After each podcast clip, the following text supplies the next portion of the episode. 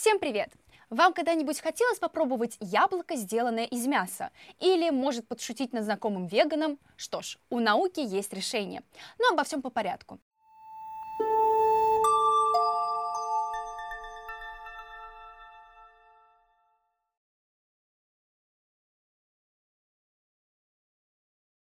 Сегодня мы поговорим о рецеллюляризации тканей, процессе, который в ближайшем будущем может спасти миллионы людей, нуждающихся в трансплантации органов. Рецеллюляризация – это процесс химического удаления внутренних компонентов клетки, не нарушающий ее внешнюю структуру и последующее наполнение пустого скелета стволовыми клетками. Такая процедура делает возможным быстрый подгон трансплантируемых органов и борется с их отторжением. На сегодняшний день пациентам, чьи органы окончательно перестали выполнять свои функции, приходится рассчитывать лишь на полную их замену. Сама идея децеллюляризации и последующего заполнения пустого каркаса внешней клеточной матрицы стволовыми клетками появилась как раз из желания выращивать индивидуальные органы на трансплантацию. Первым принцип рецеллюляризации тканей описал Стивен Бадилок, профессор Питтсбургского университета. Его работа на эту тематику под названием «Внеклеточная матрица как каркас для реконструирования тканей» была опубликована совсем недавно, в 2002 году. С того момента эта область медицины и биотехнологий заинтересовала исследователей по всему миру. Бодилок сконцентрировался на поиске способов избавления от внутреннего содержимого клеток и последующего применения получившегося каркаса, в основном состоящего из коллагена. Эта работа была среди первых посвященных внеклеточной матрице и первая, предложившая ее имплантацию стволовыми клетками. Как многие знают, время ожидания трансплантации органов может растягиваться на месяцы или даже годы, подставляя под смертный риск тех, кому они действительно нужны.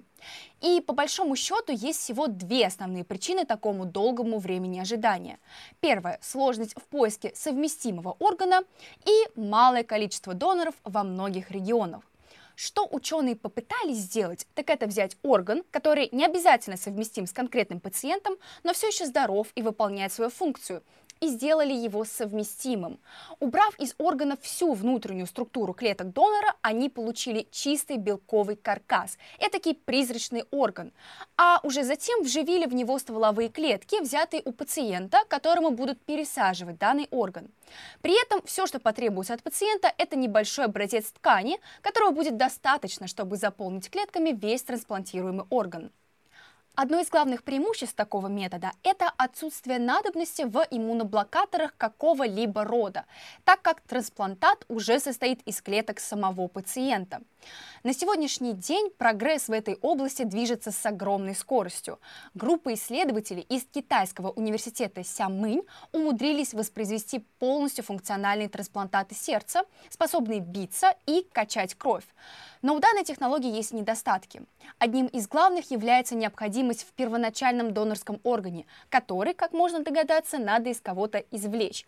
И ладно какие-нибудь почки, которых на черном рынке как грязи, но далеко не каждый будет готов отдать свое сердце на медицинские эксперименты. Но если вы, конечно, не Райан Гослинг, ему я готова отдать свое сердечко для любых экспериментов. Но так как даже количество несовместимых органов не соответствует спросу на трансплантацию, некоторые группы ученых начали искать других подходящих доноров – Свиное сердце, к примеру, имеет практически нужную форму и размер, чтобы подходить на роль трансплантата. И многие ученые смогли рецеллюляризировать сердца свиней с большим процентом успеха. Однако трансплантация таких органов может вызвать много проблем, связанных с иммунной системой, из-за чего данная технология все еще далека от применения на людях. Но что известно насчет э, тканей человеческого тела? Лимфы, костного мозга или связок, их легче воссоздать в лабораторных условиях, но для этого процесса все еще нужен каркас, на котором можно было бы эти клетки вырастить. Некоторые исследователи обратили свое внимание на использование растений в качестве каркаса для децеллюляризации. Большинство несовершенств технологии на данный момент можно будет решить, если будет возможно использовать растения. Обильное количество образцов для экспериментов, отсутствие моральных или этических вопросов их использования. И к тому же растения практически бесплатны. Одними из первых эту технологию адаптировала научная группа Эндрю Пеллинга из Университета Оттавы. Они использовали яблоки в качестве каркаса из целлюлозы и смогли вырастить человеческие клетки на децеллюляризированных кусочках яблок. Для демонстрации универсальности этой технологии они даже обрезали получившиеся ткани в форме человеческого уха. Главной целью эксперимента была демонстрация использования рецеллюляризации в качестве способа производства имплантатов для реконструкции лицевых структур или других областей, где телу нужно что-то твердое, чтобы восстановиться. Яблоки отлично подходят для использования в подобных проектах, так как из них можно вырезать нужную вам форму, децеллюляризировать, оставив только внеклеточную матрицу из целлюлозы, и имплантировать стволовыми клетками пациента. В результате получится цельный имплантат, готовый к использованию для восстановления пациента. Единственный очевидный минус – такой процесс не подходит для создания функциональных органов для трансплантации, так как сам каркас сделан из целлюлозы, а не из белковых структур. Однако технология рецеллюляризации растений может повлечь значительный прогресс в индустрии культивированного мяса. На данный момент большое количество исследований проводится в этой области. Но на самом деле создать в лаборатории мясо, похожее на настоящее, невероятно трудозатратно.